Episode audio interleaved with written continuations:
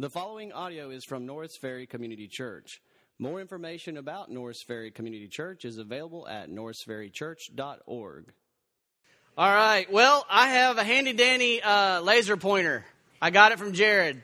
No, I don't have it for the map. I have it to keep you awake because a lot of y'all got in it like four or five in the morning. Am I right on senior prom night? No. Oh, you're lying in church. Lying in church. And the rest of you, I know you're going to be wanting to sleep because I'm going to pull up a map and talk about the map. And anytime you get a map, that just sounds like good sleeping music. That's like a rainstorm on a tin roof, isn't it? Well, today we're going to work through chapter 15 of Joshua. It actually, I thought I could begin with a riddle. What do the boundaries of Judah in the book of Joshua, chapter 15, have to do with Palm Sunday, salvation, and sanctification? That's a good riddle. If you can figure that riddle out, you've got the sermon figured out. But actually, it does. And so we're going to work through. First of all, I'm going to give you an overview of the chapter so you kind of can make sense of the chapter. And then we're going to see how this boundaries of Judah in this chapter relate to salvation and sanctification.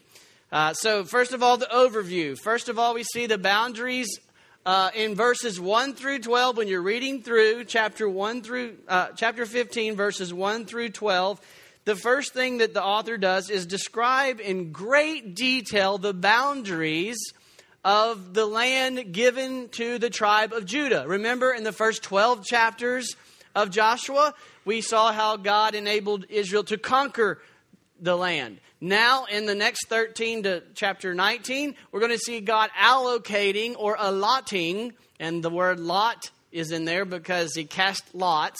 God allocated or allotted this land as he deci- decided it should be allotted. And so we come today to the first tribe that's going to get their land, and it's the tribe of Judah. Now, let me make a few points about it in our overview. First of all, we will see that the tribe of Judah gets the largest amount of land, and the detailed that's given in your scriptures is the most detail of all the tribes.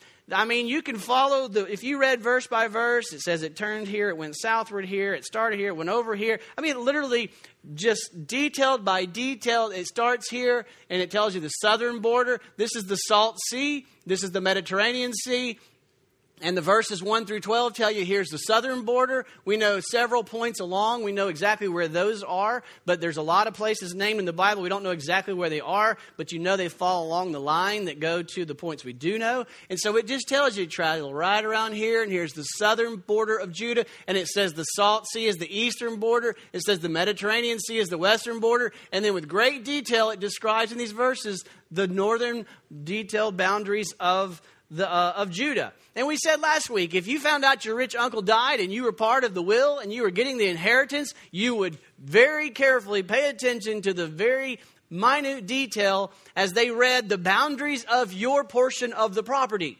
Well, this is an inheritance that has been coming for hundreds of years. God told Abraham hundreds of years previously, your children will live in this land, and it's finally happening. And so they are paying careful attention to the detailed description of the boundaries of the land. But we also see that Judah is the most prominent of the tribes. Judah gets the most information, the most land, the most detail. And so we see that in this text as well. But also notice in verse 8, everyone look at your Bibles if you have it. Verse 8 the author, you're reading through all these towns and you're reading through all these boundaries, and the author inserts a parenthetical reference to the reader of the Bible, and he makes a very careful note.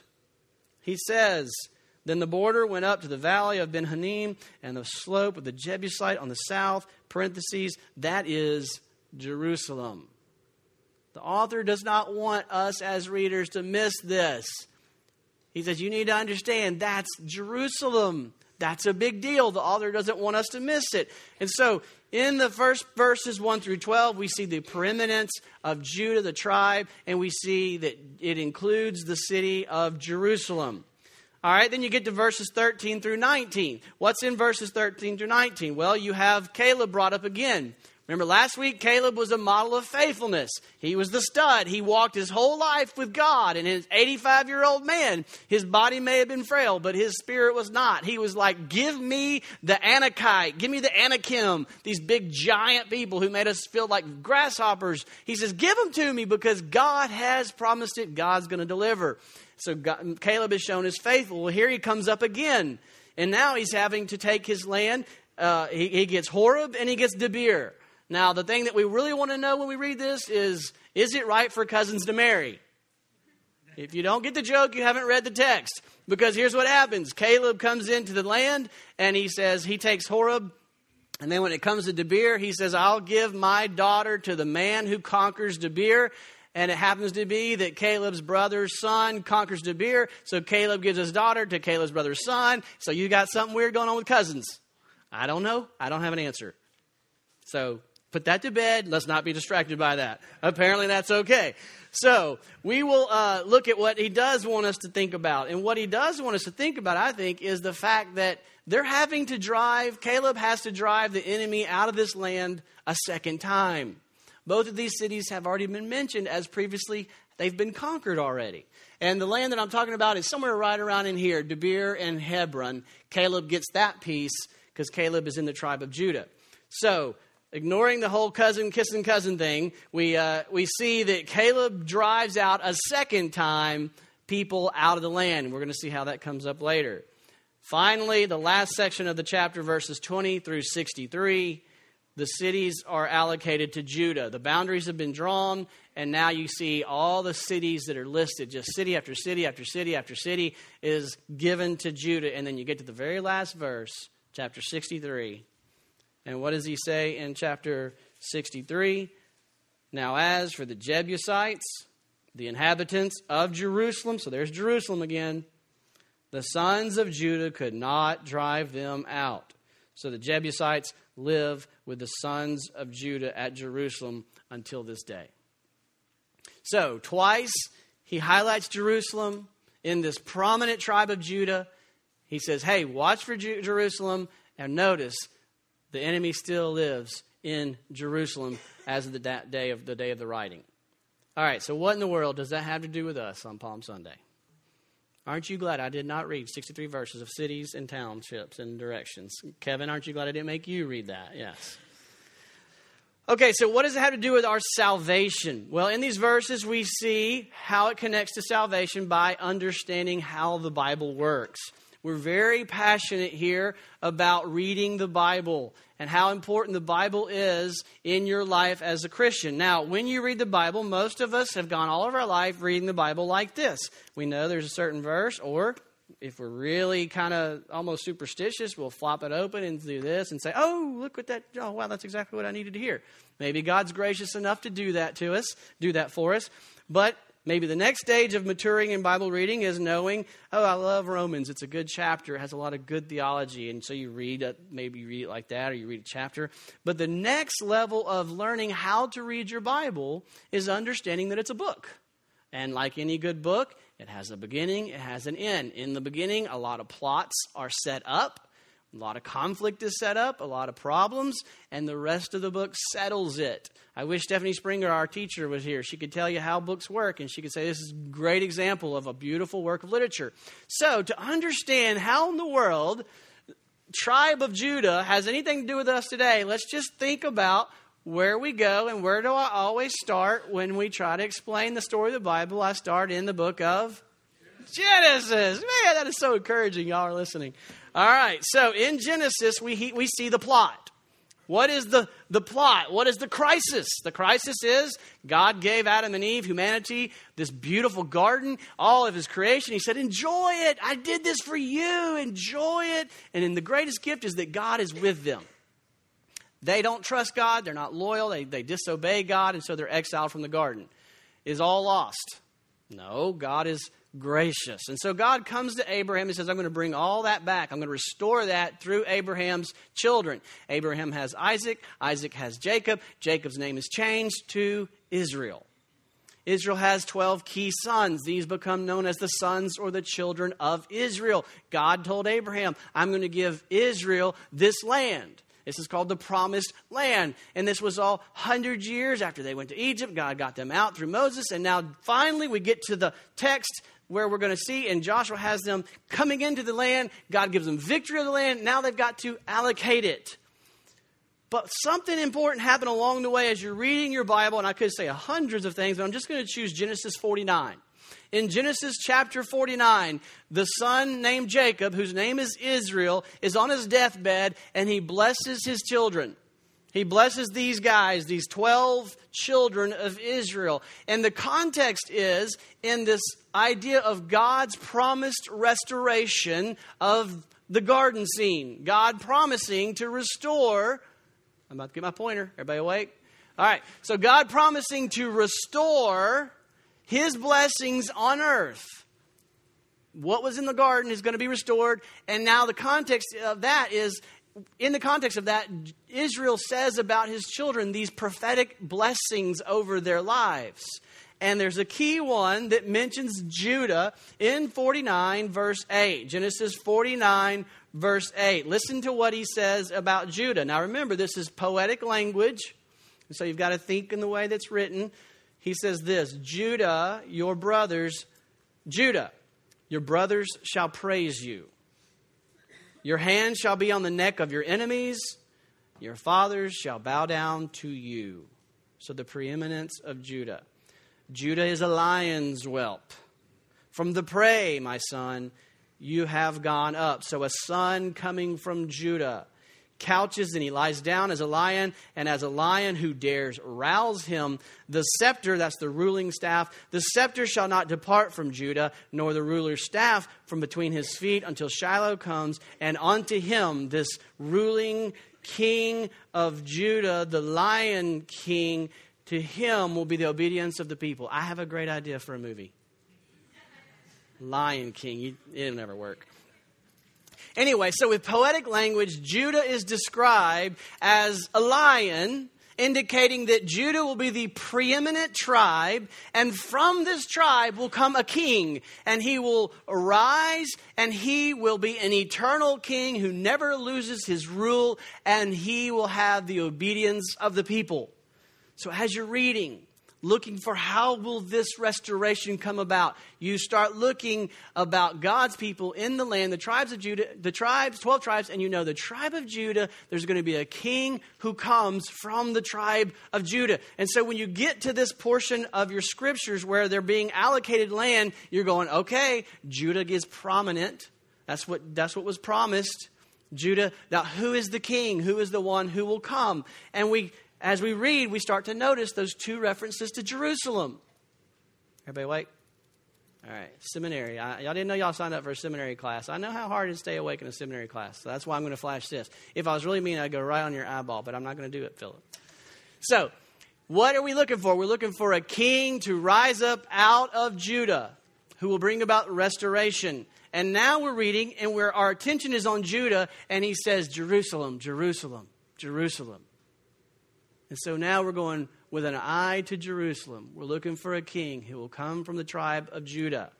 Who will it be? Well, spoiler alert Joshua ends, and Joshua and Caleb were not able to pull it off. We get a hint right here, a little foreshadowing. They let the Jebusites remain in Jerusalem. And now remember what we said was going on here. This is a picture of God establishing his holy people in his promised land. And so the fact that they're leaving the Jebusites in there means that there is sin in the land. This is not restoration for God to restore the garden, there was no sin. And so the sinners, the wicked people who were in child sacrifice to their false gods and in rebellion against God, and God's people were allowed to linger in the land. And so we already see in verse 63 an anticipation, this isn't going to work.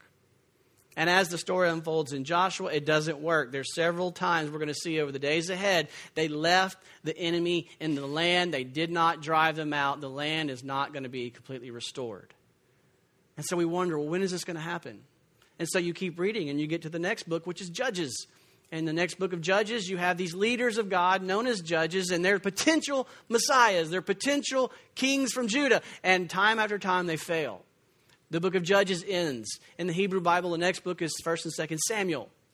And you come to Samuel, and now all of a sudden you have what? A king. Wait, we're looking for a king. We're looking for a lion king. And so the first king is Saul. King Saul reigns and rules over Israel, but we quickly learn he's not the king. He sins, he fails, and God has him removed. And then God chooses a king as opposed to the men, the king that the people chose. God chose a king based on his heart. And he's described as a man after God's own heart. This guy has real potential. When you're reading the Bible, you get to King David, you're thinking, he is the lion king. What, is, what does David do? David in Samuel is said as the one who finally conquers Jerusalem. He's from the line of Judah. He conquers Jerusalem. He brings that ark, which is the presence of God, into Jerusalem. And he unites the whole kingdom of Israel in the promised land. I mean, this is it. And then David says, God, I live in this palace and you live in this tabernacle tent. I'm going to build you a temple in Jerusalem and you will dwell there and the people of God will worship you. All the land will be centered on worshiping you. This is it. And then Nathan, God sends Nathan a prophet to David and says, No, you're not the king. You're going to have a son and he'll be the king. He'll be the eternal king. And so we look, well, who is that? And first of all, maybe it's Solomon. It's not. And king after king fails. And the prophets take that and say, He's still yet to come. There's going to be a king of a son of Abraham, of the tribe of Judah. He'll be a son of David. He'll be an eternal ruling king, and he will change the hearts of man as he puts his spirit within them. And that's how the, the Old Testament closes. And you're looking for the king to come to Jerusalem. And then you open your Bible to Matthew, and it says the genealogy of Jesus. He's a son of Abraham, he's a son of David. And then what Kevin read, and he shows up in Jerusalem saying, The kingdom of God is near and they worship and they lay palm branches down and they say, Hosanna to the King. He is the one. They recognize him as the fulfillment of the scriptures. Simeon is the perfect Jew waiting, and he sees him as the long awaited Messiah who fulfills the scriptures. But then there's a surprising twist in the story. He comes first as a suffering servant.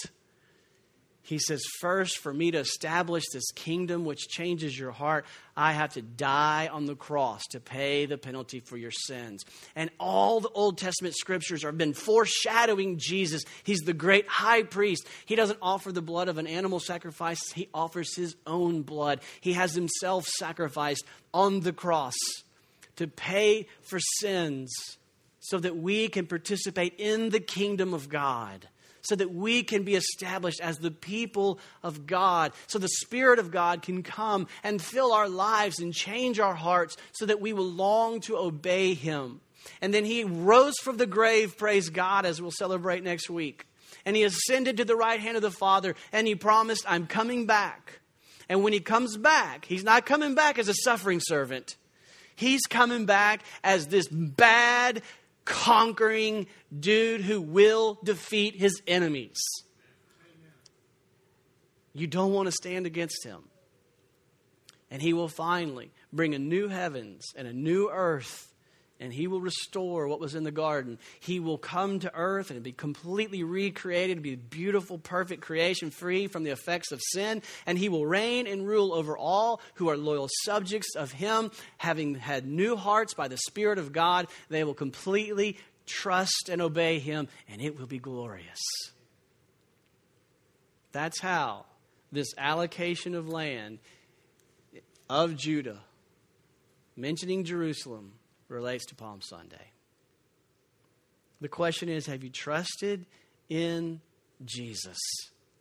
That's the whole point of the Bible. Bible's not a guide to moral steps to make yourself a better person. The Bible is a story about Jesus is the one who restores what sin destroys. And then the epistles, the last half of the New Testament tells you how to live for Jesus. And then Revelation tells you how he's going to come back. Have you trusted Jesus as your Savior? Do you see Jesus is the point of all of these stories? Even the maps point to Jesus. Give Jesus your life, your allegiance, and He will incorporate you in His kingdom. And when He returns, you will participate in that eternal, glorious picture that we just described. So that's how it deals with salvation. But how does it have anything to do with sanctification? And first of all, let's go seminary again. What is sanctification? What even is this idea? There's lots of big fancy theological descriptions. Let me just describe it this way Sanctification is the process of learning to live as God's holy people.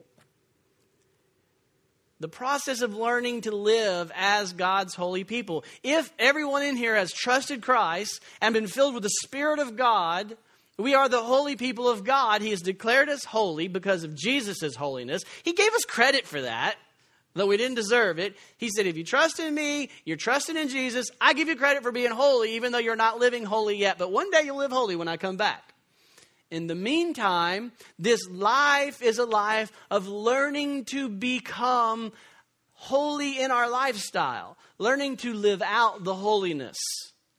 And it's pictured in the allocation of the land. This allocation of the land, we talked about it in previous weeks, that it is in essence, it's God making the land holy. That God is the great inheritance of the land. The priests don't get their land, they're spread all out in the land so that they can administer God to the people. And so it's a picture of driving out the wicked Jebusites, getting the people who don't worship God out of that land. It's, it's a, you can describe it as God making the land and the people holy.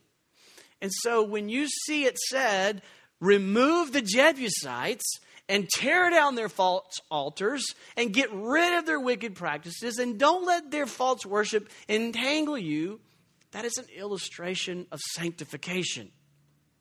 It is a picture of what we're called to do as those who have been declared holy by God through Jesus Christ. He then says, In the meantime, while you're waiting for me to return, wage terrible, horrific, bloody warfare with sin.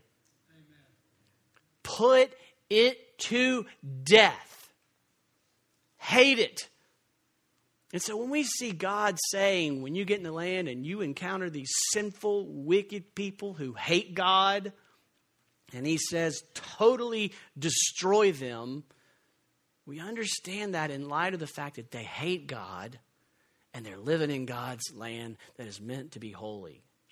And God says, pulverize them. This is what God says in the New Testament. In Romans 8, Paul says, by the Spirit, put to death the deeds that are sinful in your life, and you will live. So, what God is telling us today, that even in this, what seems to be an archaic passage about our ancient land boundaries, God is saying, do what Caleb did. Look at verse 13 through 19. Caleb, we've mentioned it already. Caleb takes Hebron and Debir. It says, Now he gave to Caleb, the son of Jephunneh, a portion among the sons of Judah, according to the command of the Lord to Joshua, namely Kiriath Arba, Arba being the father of Anak, that is Hebron. And then listen to what he says in verse 14. Caleb drove out from there the three sons of Anak, Sheshai, Ahiman, and Talmai, the children of Anak. Then he went up from there against the inhabitants of Debir. Now, the interesting to note is that Caleb is driving the enemy, the wickedness, out of his cities for the second time. When you do, when you have a, a battle with sin in your life and you think it's put to death, beware. It will try to come back. And God says, chop its head off, kill it, wage war with it. Don't let it linger in the land, for it will ensnare you, it will entangle you, it will lead you away from God. This, these verses that we're going to see in the days ahead are going to be a constant reminder when we see the allocation of God's inheritance, God's holiness among the people of God. We're going to be called to wage war with sin. Now, I had Kevin this morning post an article that I came across in my research that we're going to talk about probably several times in a few weeks ahead after Easter. And it's called, it's written by John MacArthur, a paper written on mortification of sin. Now, the word mortification means simply to put to death, to put the putting to death of sin in believers. And it works through chapter 8 of Romans 8 that says, You will by the Spirit put the death the deeds of the flesh. That's not physical flesh. This is not talking about doing weird stuff to your body. This is talking about a spiritual battle against the sin in our lives. Even though we're believers, there's still a battle going on in our lives daily. We've got to kill the sin that wants to live in our hearts and in our lives. And we're going to see it's done by the Spirit. So I'm going to read you seven attributes or seven steps or seven that's in the article. I'm only going to mention them to you. And you're going to go and you're going to read the article that was posted. And you're going to read it carefully and slowly because it has a lot of big words in it and you're going to call and you're going to say, I don't understand this, and you're going to work through it together. But the point is, putting to death the sin in your life is sanctification. Now, here's the key that we're going to have to understand, and the article does a good job explaining it. First of all, sanctification is God's work. The Spirit of God sanctifies you. Just like we've been seeing these battles, they got to go in and they've got to yield the sword, wield the sword, but God is the one giving the victory. The same is true in sanctification. We have to do our part, but it's not our part. These are not seven steps to make yourself right with God. These are seven acts of obedience through which the Spirit of God works and sanctifies you. We're going to see we have to abstain from fleshly lust. When the fleshly lust come into your mind and your heart, it's not complicated, it's not mystical, it's not mysterious. He says, abstain. Doesn't say, ask God to take this problem away from you. He says, you abstain. He says, you, second number two, make no provision for the flesh. Listen how, listen how practical these verses are. These are just verses being quoted. Listen how practical that is. Hey, you, abstain from it and make no provision for it in your life. Unplug the computer if you have to. If lust is a problem, then get a dumb phone if you have to. Get a password that someone else has to log on if you want to get on the computer. If that's your problem, make no provisions for it. Very practical. Positively fix your heart on Christ. If you glory in Christ, it has a tremendous way of the temptations fading off into the distance. Meditate on God's word. The word of God is the sword of the Spirit in that battle. Pray without ceasing. Pray, pray, pray. Exercise self control, which is a gift of the Spirit. Control yourself. We're not animals. We have the Spirit of God. He's already cut the head of the serpent off, he's been defeated, and he says, Now go and control yourself. Finally, be yielded to the Spirit of God. There is so much so much to understand in all those. I just posted the article. I encourage you to go read it. You go to our website, or no, you can't go to our website. You go to our Facebook page, or you can go to the city if you're a member, and Kevin has posted them out there. Like I said, I knew he was that good. And it's on our website. So go and read the articles, take your time, and it really helps understand how are we to drive the Jebusites out of our lives. I pray that the Lord will use this time to, to make us a holy people, to allocate the inheritance of God's holiness into our lives, and help us glorify Him in the days ahead. Let's pray together. Father God in heaven, we praise you for the beautiful work of literature that's inspired by you, that's preserved for our instruction, the Bible, and how all of it points to Jesus, even the maps point to Jesus.